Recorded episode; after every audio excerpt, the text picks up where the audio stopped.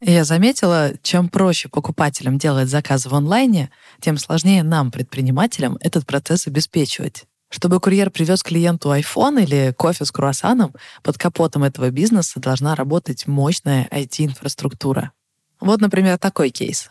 Служба доставки продуктов из гипермаркета работала себе спокойненько, но во время пандемии количество ее заказов резко выросло, а с ним и сама компания. Что предлагает Selectel? Инфраструктуру, которая масштабируется вместе с ростом бизнеса и при этом не теряет скорость. Информация в базах данных обновляется мгновенно. В итоге бизнес вырос в три раза и работает без технических сбоев. Начать пользоваться услугами Selectel очень просто. У них есть подробные инструкции и круглосуточная техподдержка. И развернуть всю эту махину можно из одного окна браузера в интуитивно понятной панели управления. Переходите по ссылке в описании, оставляйте заявку на бесплатную консультацию и получайте бонусы. Их как раз хватит, чтобы вы могли бесплатно протестировать сервис. Привет, это Саша Волкова. И Артур Белостоцкий, привет. Это подкаст «Заварили бизнес», подкаст о предприимчивых людях и их приключениях в России. В первых двух сезонах я рассказывала о собственных приключениях, о том, как открывала свою маленькую кофейню. А в этом сезоне мы рассказываем о том, как живут другие предприниматели и делимся с вами их историями. И сегодня я хочу рассказать тебе историю Сергея Вернигоренко, создателя бренда детской одежды «Микита». Пойдем, сначала мы зайдем, я тебе покажу все.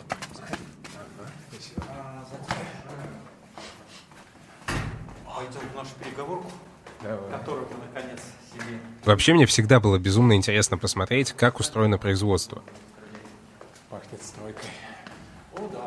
Поэтому, прежде чем записывать интервью, я попросил Сергея провести для меня экскурсию. Цех и офис Микита расположились в одном из корпусов бывшего радиолампового завода. Это довольно внушительное здание, в котором разные бизнесы арендуют место под производство и хранение. Здесь сидят, кстати, в этом здании сидят много производственников. А, тут, по идее, он как складской задумывался, торгово-складской, но в итоге он стал складско-производственным. Вот первый этаж у нас в основном это вот там э, это автомастерские, которые меняют э, движки на газелях на более мощные. Кроме Микиты, здесь и склад вендинговых кофейных автоматов, производство полиэтиленовой пленки и даже еще один швейный цех. Э, ну, Сергей открывает дверь карточкой, и мы попадаем в узкий коридор. Слева сквозь приоткрытую дверь я успеваю увидеть, как женщина несет стопку ярких цветных отрезов ткани. Чуть дальше, справа, дверь с табличкой «Мозговой центр». За ней находится маленький светлый офис с выкрашенными в белые кирпичными стенами. Самый настоящий лофт. Здесь мозговой центр, там директорат, э, технологии, айтишка, дизайнер, э, наши планы на будущее и прочее, прочее, прочее. Это Здесь же проводятся совещания. Сергей готовит себе эспрессо, и мы отправляемся дальше по коридору. Сейчас у Сергея с партнерами полноценное производство, 60 сотрудников и стабильно растущие продажи. Он говорит, что они растут на 70% в год. Но начиналось все, как всегда, с малого. И совсем не там, где сейчас. В 2008 году Сергей жил в Германии вместе с женой и недавно родившимся сыном Никитой. Сергею было 34 года. Он работал дизайнером. Он прожил в Германии три года и, может быть, остался бы там и дальше. Но в какой-то момент он понял, что пора что-то менять. Я сидел на пособии. Как раз восьмой год кризис ударил, и меня уволили с работы, на которую я устроился до этого буквально за три месяца. Это было представительство Верту в России и странах СНГ с э, штаб-квартирой в Батхомбурге. Это под Франкфуртом. Вот, собственно, я туда графическим дизайнером устроился, три месяца проработал, у них начали валиться продажи, и первого, кого они начали сокращать, это те, кто был на испытательном сроке. А я как раз три месяца, это был испытательный срок. Я снова вернулся на пособие что мне тоже притило как-то сидеть на пособии и ничего не делать из-за того, что появился ребенок или по какой-то другой причине пришел к выводу, что надо бросать заниматься дизайном, которым я занимался на тот момент уже порядка 8 лет, потому что я вышел из возраста, когда я мог генерить идеи свежие, и появились молодые люди, которые эти идеи генерили значительно лучше. И я решил для себя, почему бы не попробовать стать бизнесменом. Детскую одежду я выбрал буквально методом, ну не тыка, методом перебора. Кризис по Германии ударил самое то, в России еще думали, ну это там где-то. А я понял, что это надолго, и сел, начал смотреть, что припало меньше всего. Ну, то есть, куда пойти. В нефтянку не светило, фермерство было для меня слишком загадочной штукой, торговля вообще не моя была, и до сих пор остается, продажи остаются не моей территорией. Я решил, что да, производство, продакшн – это вот то, что я люблю. И 95% людей, кто запускает детский бренд, они запускают его с рождением первого ребенка. Мысль идет так. Блин, в магазинах то, что я хочу, нету. Значит, я сейчас сделаю, выдам на рынок, и рынок начнет у меня покупать так, как мне это самому нужно. Ну, мысль примерно такая идет. Стать предпринимателем – само по себе серьезное решение. Но Сергею этого как будто было мало и он решился на еще одну мощную перемену. Довольно четко помню, это я гулял с ребенком в слинге по парку, точнее не по парку, а по лесу, который прилегал к нашему девятиэтажному дому, который был студенческой общагой большой. Гулял с ребенком и думал, что делать дальше. Я понимал, что в Германии я прожил уже три года, уже готов был сдавать первый экзамен по немецкому, я с нуля его за полтора года изучил, вот готовился уже к экзаменам. С другой стороны, я перед этим пообщался с э, тамошними иммигрантами, и они мне примерно сказали так, слушай, лет 7-8 уходит в эмиграции на то, чтобы поменять свои мозги просто на местный менталитет, на местную культуру, на работу с бытовыми какими-то сложностями, чтобы не шарахаться от любого письма в почтовом ящике и так далее. Я про себя подумал, слушай, три года ты здесь уже отжил, еще четыре года вот в таком же режиме, да ну и нафиг. Чтобы потом что? Но иммигрант в любой стране, он стоит в конце очереди. Сергей говорит, что его смущали не только бытовые трудности и карьерные перспективы. Еще одна серьезная проблема – это культурный контекст. Я смотрел в глаза прохожих немецких, и я не мог составить историю человека. Вот, может, ты обращал внимание, когда здесь ты находишься в, там, не знаю, в общественном транспорте или еще где-то, или встречаешься глазами с человеком, ты быстро дорисовываешь его историю и таким образом выстраивая все риски, возможности и прочее, что стоит за этим человеком. Ты можешь в конце концов ошибиться, но эта штука культурная, этот культурный код, он быстро выстраивается. Человека с восточным разрезом глаза с метлой ты вполне себе быстро идентифицируешь и знаешь, что от него примерно ждать. А, там, человека в дорогом пальто с пузиком, ты тоже примерно знаешь, что ждать. В Германии я не мог выстроить эту историю за человеком, потому что я не знал, какой бэкграунд. Для этого нужно знать вот эту всю культурную составляющую. И мне было тяжело. Именно в этом я не знал, как выстраивать отношения с людьми. Я подумал, что, ну, собственно, Германия, что, я три года пожил, хватит. Нафиг ее. Вернулся обратно в Россию. Знаешь, что мне понравилось? читала Канемана, он описывает, в какие ментальные ловушки попадают люди, и особенно проходится по предпринимателям. Как будто бы предприниматели это такие люди, которые слишком склонны к э, оптимизму и бросаются на амбразуру там, где все подсказывает, что дело дрянь. И с одной стороны, это клево, что им хватает отваги и смелости и оптимизма, с другой стороны, не всегда дружат с реальностью. Например, одна из частых ментальных ошибок — это то, что ты не учитываешь предыдущий опыт тебе говорят, 90% малых бизнесов разоряется, и ты такой, да, но не мой. Ну, то есть ты не можешь по правде чужой опыт применить к себе. Или тебе говорят, первые два года бизнес часто работает в минус. А потом, если он фундаментально хорош, он начинает работать в плюс, а если там ошибка в самой бизнес-модели, тогда он так и продолжает работать в минус. Главное вовремя понять, ты концептуально в проигрыше или это временная история.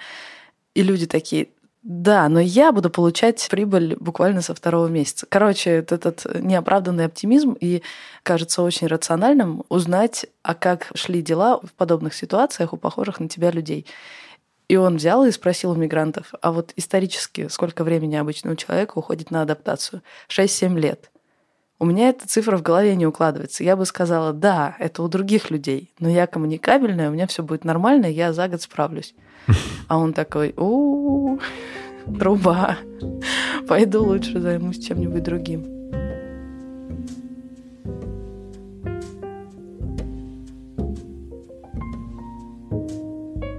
Вернувшись в Россию, Сергей приступил к созданию бизнеса с присущей ему основательностью. Ну как, я же выпускник Мехмата, значит, надо все посчитать. Я сел и составил бизнес-план. Я потом только понял, что был прав генерал Паттон, который говорил, что планы надо составлять, даже несмотря на то, что с первым выстрелом пушки эти планы можно засовывать в клозеты. Я составил план, план мне показал, что да все радужно, действительно, через два года я смогу не работать, и все отлично будет. Ну, естественно, все натолкнулось на то, что карта это не местность, да, что овраги многие я, я не учел. Первое, что я сделал после плана, то, что я умел. Я сделал бренд графический, то есть я же дизайнер, я же накидал логотип, накидал стилистику, накидал там этикетки и прочее. К слову, они до сих пор, вот уже 9 лет, а большинство из этих элементов до сих пор еще в ходу, и мы только сейчас начали работу по переработке именно бренда. Первые четыре, наверное, года я работал по довольно интересной схеме, по которой, собственно, сейчас все работают. Это у меня, собственно, не то, что производство, у меня офиса не было, собственного. У меня все было на аутсорсе. Я нашел модельера, я нашел конструктора, я нашел поставщиков по московским складам материалов, я сам ездил. Я нашел здесь производителя, там размещал заказы, закупая на собственные деньги материалы, отправляя их транспортными компаниями, приезжал на это производство, контролировал упаковку и производство, решал какие-то там вопросы. Производство было в Димитровграде, я мотался по маршруту Ульяновск-Димитровград два раза в неделю. Димитровград — это город в Ульяновской области, где-то полтора часа езды от Ульяновска. Потом этот товар отдавался на реализацию в оптовую компанию в Ульяновске, оптовая компания все это распродавала, мне, соответственно, возвращала уже деньгами, и я это все запускал в круг опять. Это тоже штука, которой я хочу как-то получше поботать и осознать, потому что, когда читаешь про старый капитализм 19-20 века, там как будто бы вот у тебя есть завод, стены завода, и у тебя организовано производство, есть начальник цеха, который, ну, вроде как руководит, но он буквально видит людей, которые руками что-то делают. Такое замкнутое пространство. Сейчас это не так. Может быть целая компания, у которой вообще нет никаких производственных мощностей, и единственный суперскилл, которым она обладает, это менеджмент. Как будто бизнес — это менеджмент. И все. Мне эта штука вообще взрывает мозг на самом деле, потому что кажется, что если ты хочешь производить одежду, то тебе нужно очень дофига денег, потому что тебе нужно там нанимать швей, нанимать людей, снимать помещения, как бы вот это все организовывать как-то. Тебе нужно вообще понимать технологии глубоко сразу. И из-за этого кажется, что это вообще что-то нереальное. А оказывается, ты можешь просто доверить участки работы разным людям и компаниям, которые уже на этом специализируются. И это же просто такой мега-ускоритель. Да, и это делает предпринимательство чем-то совершенно другим, потому что ты придумываешь саму систему, из каких частей будет состоять твой бизнес, считаешь модельку, сходится ли у тебя в результате экономика. Ну, находишь нишу, придумываешь идею, считаешь экономику, а потом ты просто эти куски делегируешь. И, в принципе, весь твой бизнес это может быть ты и твой ноутбук. И все. И по этому ноутбуку ты связываешься с производством, с чем угодно. Вот тебе готовый бизнес. Звучит просто, на самом деле нифига не просто. Так, фотостудия. Андрей, фотограф. Первая остановка — фотостудия. Это просторное помещение с приглушенным светом. Возле одной из стен стоит стол, за которым сидит фотограф Андрей. Андрей занят обработкой фотографий, и поэтому обстановка сейчас кажется очень спокойной и умиротворяющей. Но, как говорит Сергей, обычно именно в этой комнате происходит самая главная движуха. Лет пять назад мы для себя решили, что мы не будем открывать офлайновые магазины, только онлайновые. А как только онлайн, то продукт начинает обретать, кроме физической оболочки, собственно, продукта, он начинает информационную оболочку обретать. Потому что люди в первую очередь в интернете покупают не вещь, а свое представление об этой вещи. Соответственно, это представление должно быть также сформировано. И у нас фактически получается две, день добрый, две линии производства физического продукта и информационного. Вот ребята занимаются здесь информационной оболочкой. У нас каждый день либо подготовка, либо обработка, либо сама съемка. Сразу скажу, что съемки на детях – это атацкий. Это, это прямо совершенно другой уровень, нежели съемки на профессиональных моделях. У меня была иллюзия такая, что входной билетик в рынок одежды, в рынок фэшена, это был 9-10 год, у меня было ощущение, что это 400 тысяч. 400 тысяч я мог достать, я их достал, вложил, Мне удалось получить грант тогда на машину. 300 тысяч мне выдали вот под этот прекрасный бизнес-план и под мои уже существующие продажи и прочее. 300 тысяч выдали, я 120 накинул, купил Приору Универсал, рабочая лошадка, которая меня и выручала, и позволяла мне вот и мотаться по маршруту Ульяновск-Димитровград, и битком ее забивать материалами из Москвы самостоятельно вести и так далее, и так далее. Четыре года я не получал прибыли э, совсем. У меня бизнес генерил убытки, я позже посчитал задним числом, ежемесячно я получал минус 20 тысяч. Я их компенсировал работой на фрилансе, и денег как бы хватало. Ну, частично еще влезал в долги. У меня были тяжелые отношения с продажами. Это тоже интересная штука. Люди делятся на продажников и производственников. Чаще всего это две совершенно разные категории. Одни обожают какой-то предмет, который можно создать и потрогать. А другие, как сказал один неглупый человек, считают собственным личным оскорблением доллар, проплывающий мимо него. То есть это разного типа люди. И я был чистым производственником и считал, что главное произвести, а уж продать-то это пару пустяков. Но на самом деле все наоборот. Продать это довольно большое искусство, а произвести тоже немало искусства, но оно все-таки, как ни странно, но вторичное в нынешнем мире. Соответственно, у меня было туго с продажами, я не смотрел обороты, я не смотрел цены, я цены выставлял практически чуть ли не на обум, плохо договаривался с э, подрядчиками, которые занимались продажами, не прикидывал, сколько я могу заплатить за модели, как быстро она мне окупится и так далее, и так далее. То есть там было масса ошибок, за которые я, собственно, вот убытком и расплачивал. Я вот очень хорошо понимаю, о чем говорит Сергей, о разнице между производственниками и продажниками. Я сейчас нахожусь в том моменте, когда я пытаюсь понять, кто я. Я занимаюсь сейчас и производством, и продажами. И это очень сильно взрывает мозг, потому что это совершенно две разные модальности, как производственник ты должен думать о том, как сделать максимально классный продукт, и неважно, сколько на это понадобится времени, ресурсов, сил, твоя задача все это организовать и придумать какую-то систему, в которой это будет происходить. Как продажник ты должен думать о том, насколько это будет востребовано людьми, которые готовы за это дать денег. Зачастую между этими двумя задачами возникает противоречие, и когда ты пытаешься это противоречие разрешить внутри себя, то это довольно-таки шизофренично. Да, это так. Когда ты включаешь режим продажника, ты начинаешь очень жестко отделять важное от неважного.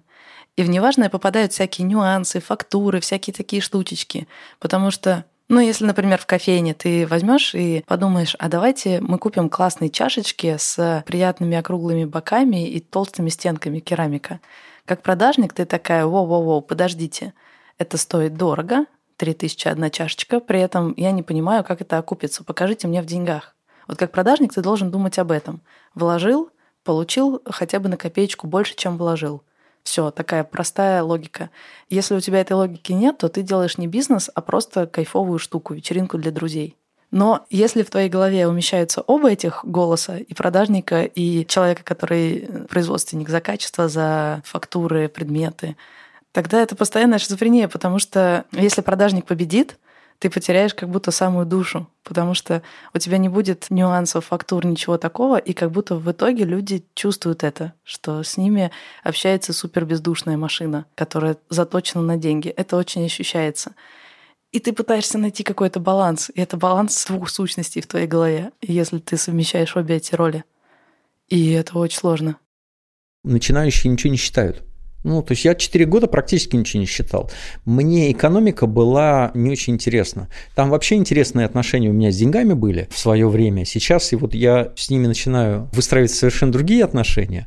И деньги всю мою жизнь всегда были под рукой они откуда-то брались. То есть, если мне нужна была иная сумма денег, причем сейчас я понимаю, что да без разницы какая сумма, я мог ее достать. Другое дело, сколько я платил за это, да, и сколько я потом оставался должен и так далее. Ну, то есть, с деньгами у меня было так себе. Потом я начал считать, и вот как раз убытки я себе насчитал уже постфактумом, когда я понял, что что-то, блин, не сходится вообще. То есть работаешь, работаешь, работаешь, работаешь, а, а не сходится. А у меня был уже товар в квартире заваленной стеллажами. И это, если вот говорить про эмоции, это когда я засыпаю, смотрю на этот стеллаж и мысль, а как я это все продам? Куда я это все дену? Как выглядел твой обычный день? Ну вот я открываю глаза, вижу этот стеллаж с одеждой. Ужасаюсь. Думаю, блин, ехать мне сегодня в Димитровград или не ехать мне сегодня в Димитровград. Это и мешало, и, может, и помогало, но у меня была работа. Ну, то есть у меня были заказы, да, которые я мог вместо того, чтобы поехать в Димитровград и заниматься размещением заказа очередного, решением проблемы, почему этот рукав там на 2 сантиметра короче или прочего, я мог сесть и сделать дизайн-проект, за который получить деньги. Я выбирал. И, к слову, вернувшись назад в девятом году. Последний свой дизайнерский проект я сделал в семнадцатом году для Сбербанка. То есть я продолжал вот на протяжении еще 8 лет работать параллельно и как дизайнер, и как предприниматель, и производитель детской одежды. Конечно, дизайн проекта отнимали время, силы и энергию, но давали деньги. Ну, а эта вещь отнимала время, силы и забирала деньги, но была более перспективной, чем дизайн. Мне было приятно видеть свои вещи, которые я делал. Мне было приятно видеть фотографии на других людях, ну, на детях этих вещей. Это все было. Но почему этот космодром функционировал и за счет чего он функционировал, я тогда не понимал. То есть мои ресурсы сливались в этот проект безвозвратно, кроме вот эмоциональной штуки, что, блин, ну я что-то такое делаю, что не делают другие.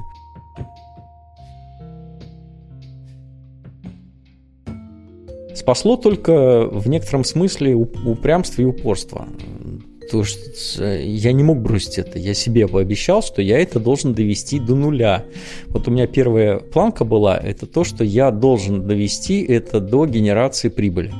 Я понятия не имел, как это сделать, но я это делал. За эти 4 года я малыми шажками сделал систему и накопил капитал такой, который позволил мне привлечь вот моих партнеров, которые как минимум увидели, что, блин, да, ну, в принципе, если поправить вот это, если вот исправить вот это, оно работает.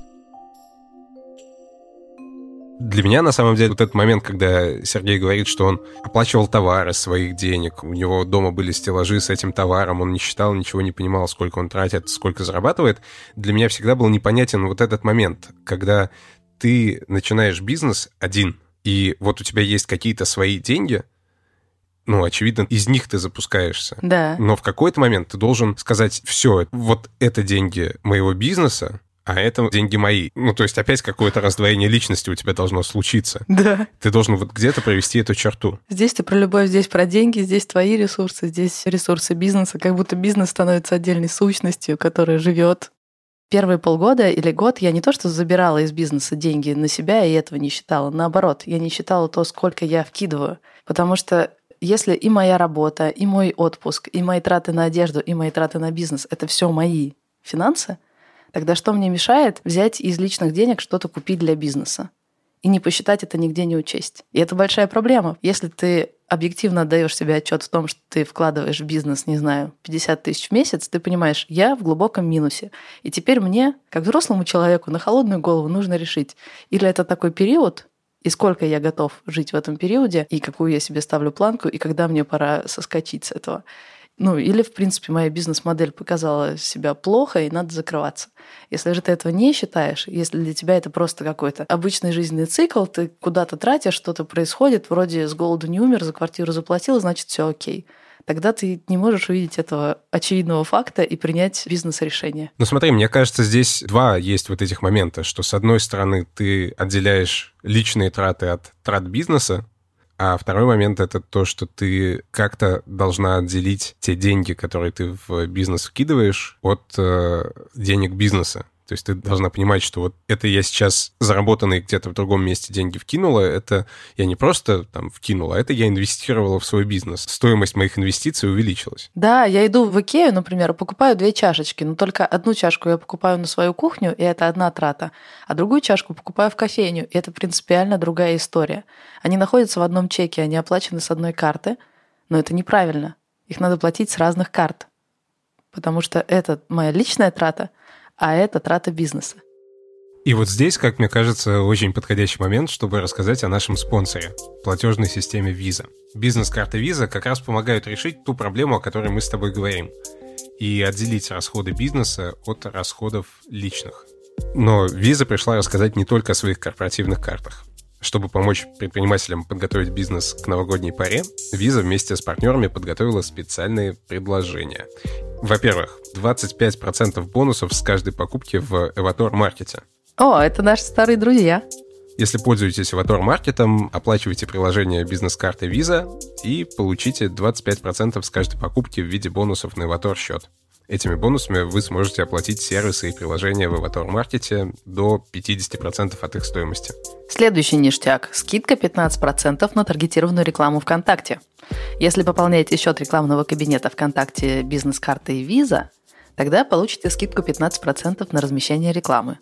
Если вы готовитесь бомбануть рекламу перед Новым годом, вот это отличная возможность сэкономить. Следующая штука — это 6 месяцев контур-бухгалтерии в подарок. Если давно хотели попробовать облачную бухгалтерию, сейчас самое время. Владельцы корпоративной карты Visa получают полгода сервиса в подарок. И скидка 10% в интернет-магазине Озон. У меня появился соблазн использовать корпоративную карту в личных целях. Пополните корпоративную библиотеку или закажите технику в офис. Если купите на 5000 рублей и оплатите заказ бизнес-карты Visa, то получите свою скидку 10%. А только на эти категории, на книжки и технику? На все. Ну, come on. На Озоне можно что угодно купить. Там посуда, даже еда. Я там даже еду заказываю. Так что бизнес там может закупать все. Любые расходники, ручки, кассовые ленты, чашечки, ложечки, скатерти. И на все скидка 10%. Главное, не для личных нужд, потому что бизнесовые деньги отдельно, а личные отдельно но соблазн велик. Все подробности по ссылке zvrl.ru slash visa special. Ссылка в описании подкаста. Вот первые фотографии, кстати. Везде изображены дети. Э, Мы продолжаем путь по коридору. Сворачиваем куда-то и оказываемся в огромном светлом помещении с высоченным потолком. Это склад. Именно сюда приезжают материалы. Ткани, нитки, фурнитура и отсюда же уезжает готовая одежда. На полу в несколько слоев лежат нарядные полиэтиленовые мешки с цветной тканью. В этом году впервые заказали поставку прямую из Китая материалов. И вот мы были не готовы к приезду целой фуры. Это уже осталось треть. То есть у нас реально было почти под потолок этого флиса. А сколько здесь потолки? Здесь потолки 5,40. Ага. Мы когда сюда приезжали, мы думали, что, блин, мы будем расти вверх. На стене стеллажи с коробками, в которых хранятся нитки и всякие детали. В противоположной стороне комнаты я вижу ряды стеллажей. Они отгораживают закуток, в котором расположен экспериментальный цех. Именно здесь создаются новые модели. Можем заглянуть? Да, пойдем. Естественно, я хочу туда заглянуть.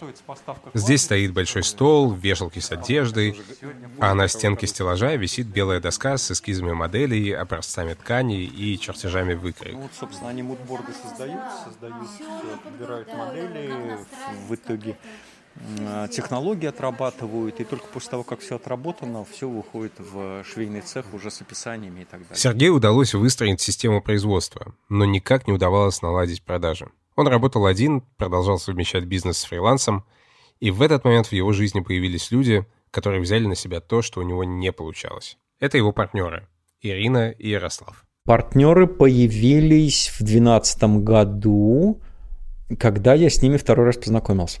Как говорит Сергей, мы знакомы дважды, да? Это Ирина Акимова, управляющий партнер Микиты. Первый раз мы с юности знакомы, мы вместе ходили в клуб самодеятельной песни и, в принципе, там дружили. Чем я развлекался, э, еще находясь в Германии? Была такая игрушка стратегическая, называлась «Пути истории». Это онлайн-игра была, стратегически, ролевая, там, социальная и так далее. Я проводил вечера там, и в какой-то момент выяснил, что человек, с которым мы там очень плотно общаемся, оказывается, моя старая знакомая еще по Ульяновску. И это мы поняли только месяца через 3-4 игры. И я рассказал, чем я занимаюсь. Их заинтересовало это. Примерно в это время я уволилась с работы и думала, чем заняться. Была идея создать свой бизнес. У меня как раз шел процесс выбора этого бизнеса, где и как и чего. И тогда Сергей предложил о том, что вот он занимается Микитой, и он не знает, куда там дальше двигаться, что у него там сейчас ну, такой стопор случился в этот момент. И он думает либо бросить, либо дальше развивать. И предложил войти в этот бизнес. Это точка, когда офисные работники вдруг им надоело сидеть в этих душных офисах, они встали и ринулись куда-нибудь, хоть, хоть что-нибудь делать, реальный бизнес какой-то. Многие позапускали свои дела. Вот у ребят примерно та же ситуация была. Они знали, чем они не хотят заниматься, но не знали, чем хотят. Ирина занималась продажами в крупной компании по поставке дверной фурнитуры. Очень узкая ниша такая, но они были там лидерами вот этой узкой ниши. Ярослав был айтишником в каком-то крупном институте. Дело в том, что получается, что две последние работы я как раз приходила на бизнес с полного нуля и поднимала бизнес на очень высокий уровень. И поэтому дважды создав людям бизнес, я подумала, ну почему я не могу себе создать? Третий раз. И, соответственно, тут подвернулся я со своим тем самым стеллажом одежды, который не знал, как реализовать. Они говорят, а давай сейчас вон интернет-магазин забацаем и это запустим. Мы запустили интернет-магазин, назывался нубики.ру. Вот от игры от этой, да. Ну, то есть дети, детская одежда, ну, нубы, нубики, вот нубики.ру. Началось все с того, что Сережа нам предложил свой товар. Это Ярослав Есиновский управляющий партнер Микиты. А с нашей стороны был поиск каналов продаж и тому подобное. Ну и первый, самый простой на тот момент канал продаж был э, сайт собственный, что мы и сделали. Я быстренько сделал магазин, который мы начали развивать. Я делал фотографии, Ира накидала как продажник ассортиментную матрицу, загрузила всю эту матрицу с ценами и так далее в магазин. Он взял и просто привез весь этот товар и сказал, вот, забирайте и продавайте. И вот э, я стою, смотрю на эту груду товара и думаю, блин, все, начинается. То есть, как бы, если бы мы, может, обсуждали бы, когда там размышляли, договаривались, скорее всего, это могло бы, может, и не случиться. А когда уже просто вот, вот он факт, вот давайте делать, ну, и начали делать. То есть, пошло действие конкретное. Ну, к слову, не пошли у нас продажи в этом сегменте, ну, то есть, но хотя я помню тоже из эмоциональных таких вещей, это первый заказ, который я повез из Королева, где была квартира ребят, и где, собственно, временный склад был наш а, одежды, куда-то на юго-восток Москвы, первый заказ, флисовое пальто, то есть сам как курьер отвозил и продавал, собирал деньги, это было тоже Магазин не пошел, но пошла, была такая площадка Мамси, по-моему, она до сих пор существует. По большому счету, это был совместные закупки, только в промышленных масштабах.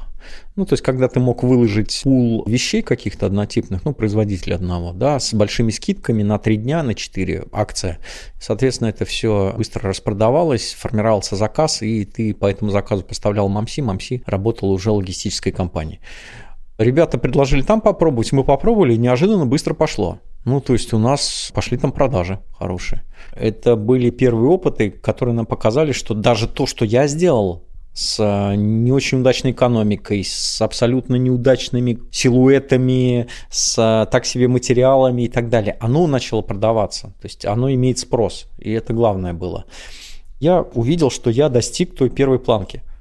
Получится ли у меня? Ну да, получилось. Вот продажи идут, вот уже там крутится машинка, вот мы уже приору битком забиваем тюками с одеждой. Я вожу их из Ульяновска в подмосковный вот этот дом, где живут ребята там на чердаке. Это все складываем для очередной акции, потому что акция там идет. То есть если до этого я ездил два раза в неделю в Димитроград, то тут я начал два раза в месяц гонять в Москву. И мне это доставляло удовольствие, потому что и мне нравилась дорога, мне понадобилось 3, наверное, или 4 года, чтобы я устал от этого маршрута Москва-Ульяновск.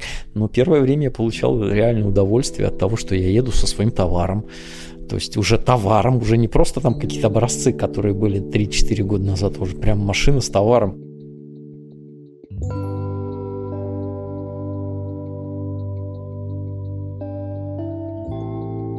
И после этого мы начали наращивать обороты, но в 2013 году произошло следующее. Я с ребятами поговорил на такую тему. До этого мы как занимались? Они занимаются продажами, я занимаюсь производством.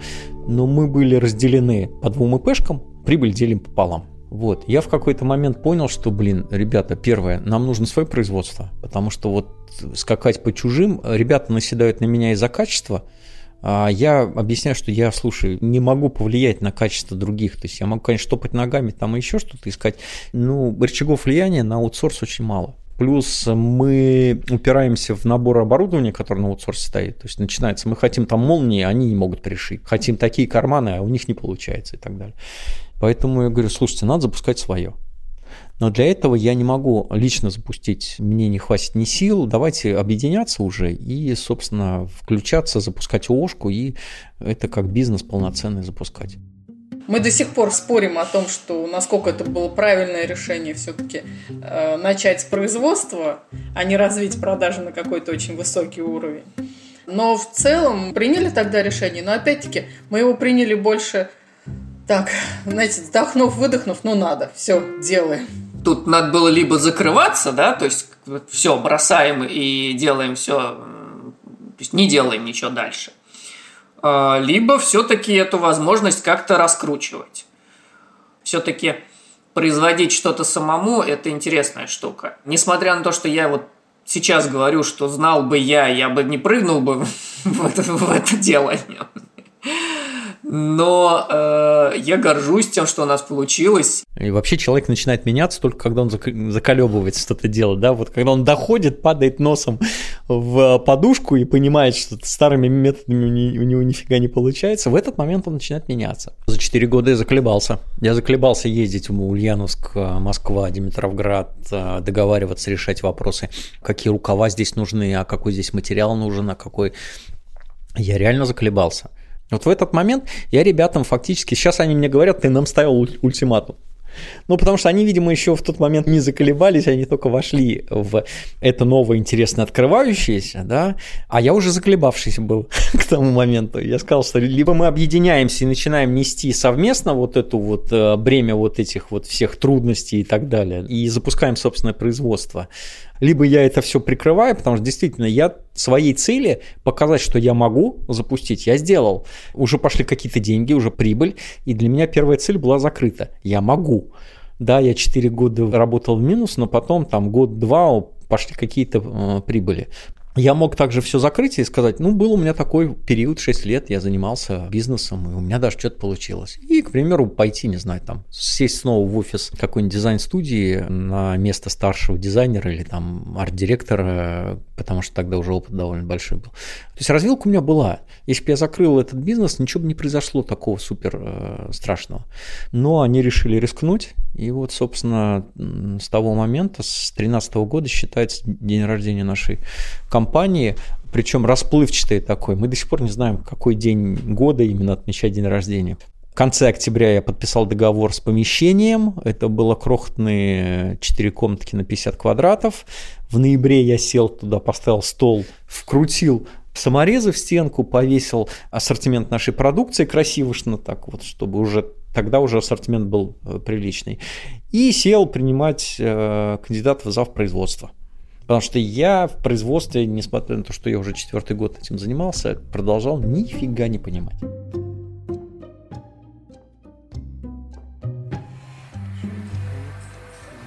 Рядом с экспериментальным цехом оказывается еще одна дверь. Она ведет в производственный цех. То самое место, где ткань превращается в одежду и куда я так хотел попасть.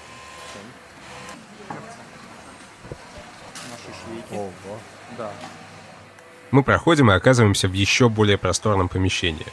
Прямо перед нами в несколько рядов стоят маленькие столики со швейными машинками. А за каждым столом сидит человек, швея. Цех состоит из э, трех участков. Тот материал, который мы видели, он попадает сначала в те ворота. А, он перемещается в закройные. Вот эти два огромных стола, ну, на самом деле они не такие огромные. Один 6, э, по-моему, метров, второй 4 метра. А их нам уже не хватает. А, попадают на закройные столы, их начинают настилать. Пойдем туда ближе. Слева в конце комнаты два длинных стола. Это закроечный цех. Он отгорожен от пошивочного цеха рядами стеллажей с э, тканью. Настилают рулоны, натыкают вот на этот э, шест и, соответственно, настилают на всю длину практически.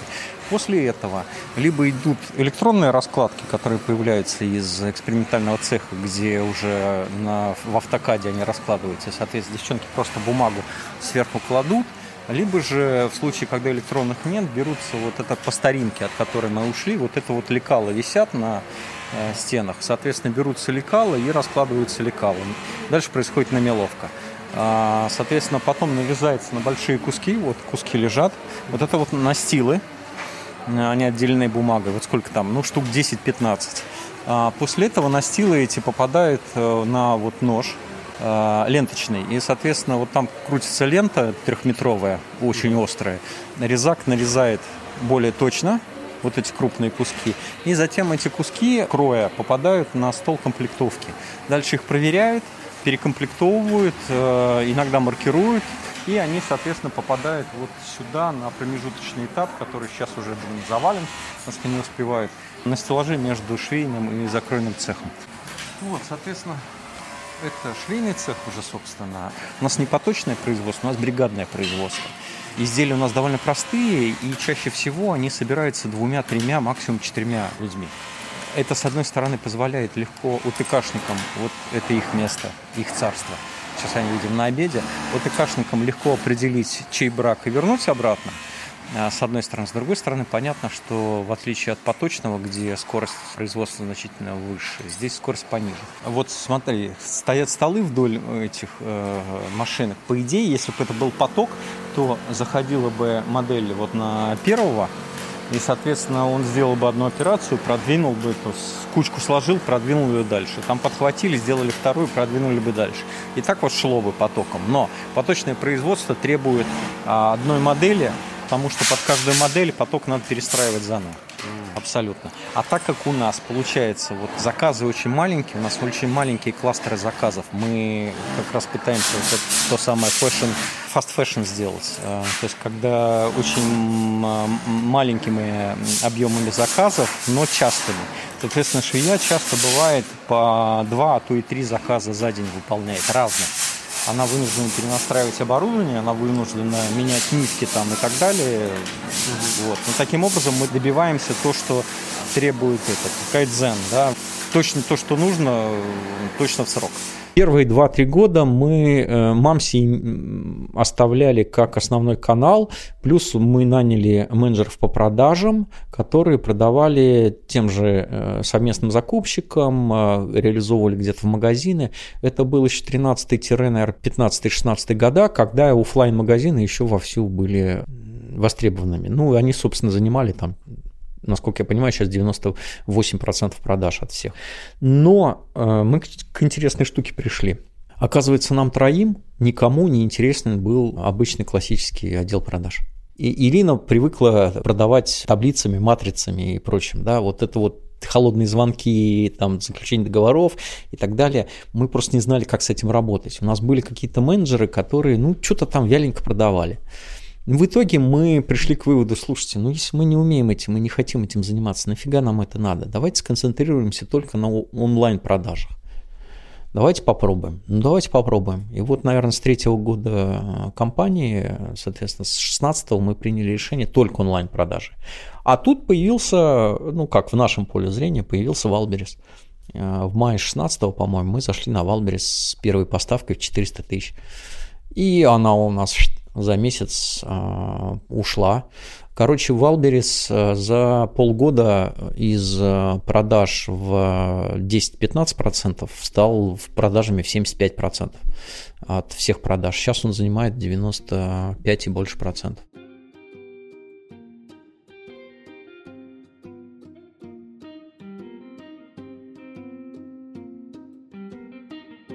До осени прошлого года Сергей был директором Микиты. Но в прошлом году он решил уйти с этого поста, но при этом остаться в компании. Когда мы запускались, я был единственным директором, но при этом мы все втроем, партнеры, были играющими тренерами. То есть каждый занимался своей частью бизнеса. Ребята тоже занимали определенные должности, но в иерархии, если говорить по иерархии, они были мне подчиненными. Это штука, через которую проходят все, кто выживает первые несколько лет. А, это шизофрения внутренняя, управленческая, да, когда ты одновременно в голове владелец бизнеса, пускай и маленького, ты управляющий этого бизнеса, пускай и маленького, и ты э, чаще всего исполнитель в этом внутри бизнесе. И все три роли требуют иногда прямо чуть не противоположных решений. А, и вот эта вот эм, шизофрения внутренняя, она разрывает, а это большой стресс очень, очень сильный. Соответственно, мы начали с чего? Мы попытались выйти сначала из исполнителей. Ну, то есть остаться хотя бы управленцами и владельцами. Но в той схеме, которую предлагает опыт российского э, бизнеса, он предлагает чаще иерархическую систему, когда управленцы тоже друг другу там либо подчинены, либо находятся в каком-то это подчинении. И крайне сложно было работать с э, директором, с директором по продажам, когда оба являются владельцами бизнеса. Вот, тут вроде как и один другого не пускает на свою территорию, и вроде как один другому говорит о рисках, э, тот сопротивляется и так далее. Нам пришлось это разделять очень сильно. А мы это, к примеру, решили чем? Мы вывели э, еженедельно во владельческие э, встречи наши, где мы приходим, садимся, и там мы только владельцы, вообще не директора, никакие не управленцы. Ну, один из самых главных противоречий, в которые мы вошли с Сережей, из-за чего, скажем, у нас конфликты именно из-за чего он ушел. Он заявил о том, что функция владельца – это один раз в год нанять директора и дать спокойно директору развиваться, а через год с него спросить. Я говорю, и что, вот в течение года директор не отчитывается, не показывает, куда он развивается, не рассказывает, что он делает. Он говорит, нет, я считаю, что правильным это вот ты отпускаешь типа свободное плавание, а дальше он сам решает, что делать. Я говорю, нет.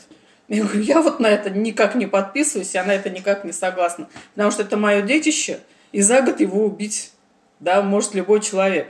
Здесь все равно вопрос в том, что понимании еще из 90-х, да, владелец и директор – это человек в одном лице, и он же такой небольшой царек и бог в своей организации. Что хочу, то и творю. Сейчас это, во-первых, невозможно, да, вот в нынешних реалиях рынка. А во-вторых, нас действительно трое, и это интереснее значительно. А одному проще. Ну, один, да, и одному можно быть царьком, втроем уже никак. Я довольно свободен был в принятии решений, да, на уровне директорства. Но на уровне владельчества у нас начались очень большие разногласия. Именно в том, какие функции у владельца должны быть, кто кому какие идеи толкает, по какой форме и так далее. То есть здесь у нас наступил кризис, из которого я решил выйти вот таким образом. С тех пор, как я положил заявление об увольнении из директоров, при этом я обозначил, что я не перестаю быть владельцем совладельцем компании, да, то есть у меня часть доли, и я продолжаю принимать решения. И вот тут прошел год, в течение которого мы сами пытаемся ответить на этот вопрос. А в чем же разница между директором и владельцем? Я для себя ответил так. А, директор, а, он про управление, он про рост, про изменения, про влияние на компанию в смысле действием. А владелец, он про безопасность, он про сохранение, про то, чтобы этот бизнес, несмотря на все изменения контекста вокруг, несмотря на все изменения и деятельность директора внутри, чтобы этот бизнес существовал и ни в коем случае не умер. И это две разные функции – сохранение и развитие – владелец иногда еще про развитие, но он про такое, знаешь, а, владельческие решения, они э, на срок от года и больше, а иногда даже по-хорошему на пятилетний период. То есть вот владелец может сказать, что слушай, я хочу через пять лет, чтобы компания развивалась вот в этом направлении. Именно направлении. И как Владимир Ильич да, рукой показал. По-хорошему, компания должна двинуться в ту сторону усилиями директора. Но только владелец несет ответственность за то, что направление, которое он указал, в итоге приведет именно туда, куда он хотел. Нас же никто не учит быть владельцем. Да? Если хоть как-то нас учат быть менеджерами, то никто, никто нам не рассказывает о том, как надо быть владельцем и действительно, что же входит в обязанности, а что не входит в обязанности владельца. И тут мы столкнулись с, очень многими вещами – в которых мы сейчас действительно спорим. Должен ли это делать владелец, не должен ли это ему делать? А должен ли ожидать, что это сделает э, директор, или наоборот, это его инициатива? И поэтому вот мы сейчас, скажем, вырабатываем новый формат. И уже, наверное, больше года именно ищем эти пути, нащупать именно, кто же такой владелец, и кто же такой владелец именно нашей компании Микита, и какой же их обязанности, вот этих вот трех людей, которые туда входят положив заявление об увольнении в ноябре, я весь декабрь, январь и февраль фактически лежал пластом дома. Я не понимал, а, а, знаешь, так ощущение эмоциональное было, что достали такой кусок большой а, смысла из тебя, и ты вдруг обнаруживаешь там дыру. которую не знаешь, как заполнить. Там доходил до того, что если до этого я, у меня день начинался с зарядки, то тут я лежал и не понимал, зачем мне делать зарядку. Потому что раньше я делал зарядку для того, чтобы выйти, э, включиться, выйти таким наполненным, энергичным в работу и так далее. А здесь нет работы, и зарядка вроде как не нужна, да. И, и вот таких мелочей очень много было, переосмыслений. Год прошел, со мной произошло очень много в компании многое поменялось. На что-то смотреть жалко, в том смысле, что эмоционально жалко.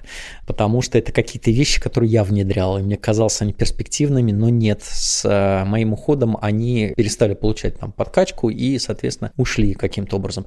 А какие-то вещи, наоборот, наладились.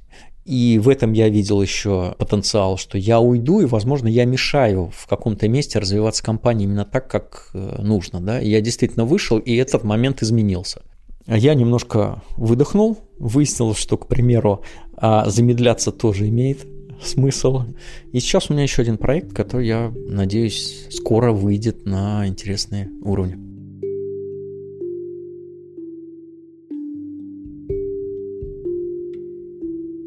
Как выяснилось, я не умею ничего не делать.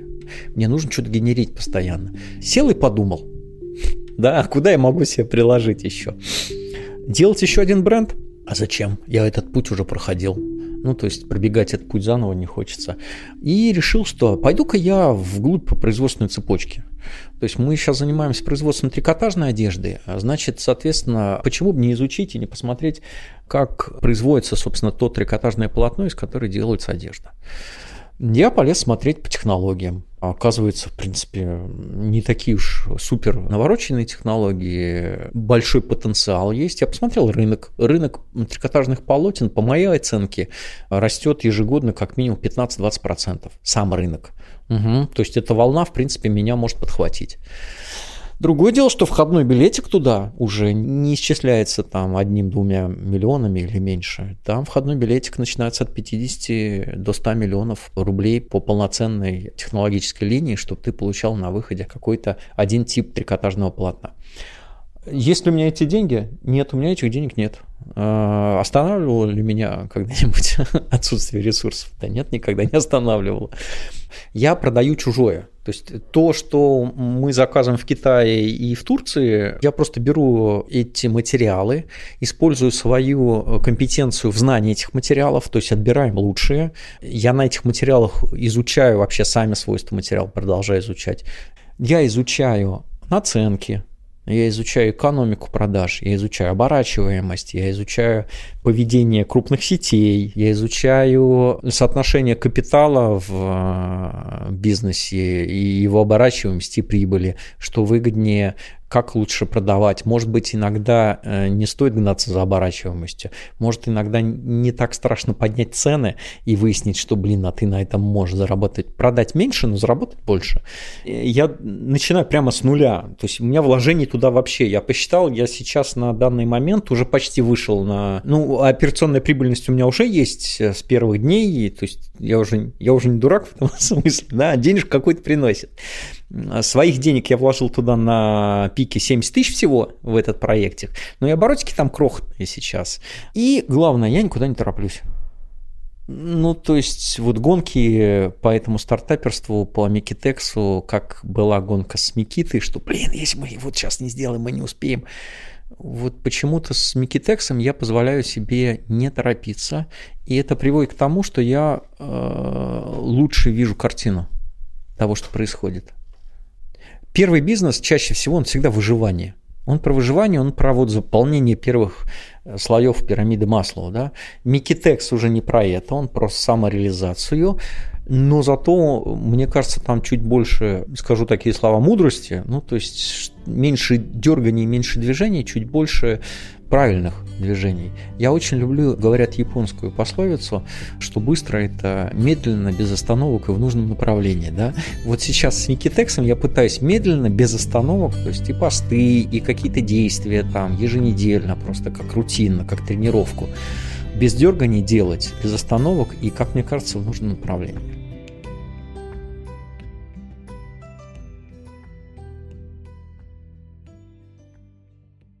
Меня поразило, как он постепенно становится предпринимателем, потому что сначала он заходит на неизведанную территорию и начинает действовать в тех представлениях, которые есть у простых смертных. Типа, чтобы продавать булку, надо испечь булку. Испек булку, много булок. Что делать потом?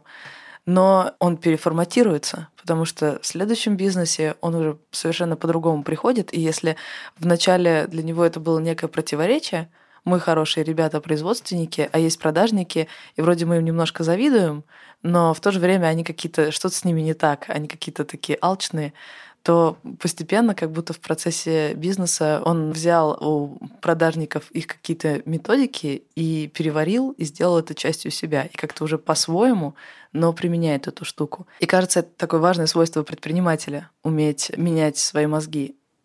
Если ты не гибкий, вряд ли получится с предпринимательством. Знаешь, что еще круто? Дико мне понравилось, что эм, сначала для него бизнес был способом обеспечить себя, причем он довольно прагматично к этому подошел. Вот на рынке труда я уже менее востребован. Вот на рынке востребована одежда. Пойду займусь. Мне нужны деньги, я хочу зарабатывать, похоже на своей профессии, зарабатывать уже будет не так выгодно, пойду попробую стать предпринимателем. Сейчас его мотивация в том, что чтобы интересно провести время. Это круто. Ну, потому что он э, лежал пластом, и, в принципе, ему ничего не мешало лежать пластом. Он добился цели своих желаний. Он э, хотел... Э, так э, восточные сказки часто заканчиваются. Они добились цели своих желаний. И на этом сказка заканчивается, понимаешь? Как в русских сказках все заканчивается свадьбой, в восточных сказках заканчивается там, где ты добился цели своих желаний. И вот он добился, у него есть бизнес, который генерит э, деньги и его обеспечивает. Попочевал на лаврах, полежал пластом. И такой, но все-таки мне не только деньги важны, мне еще важно, чтобы жизнь у меня была интересная.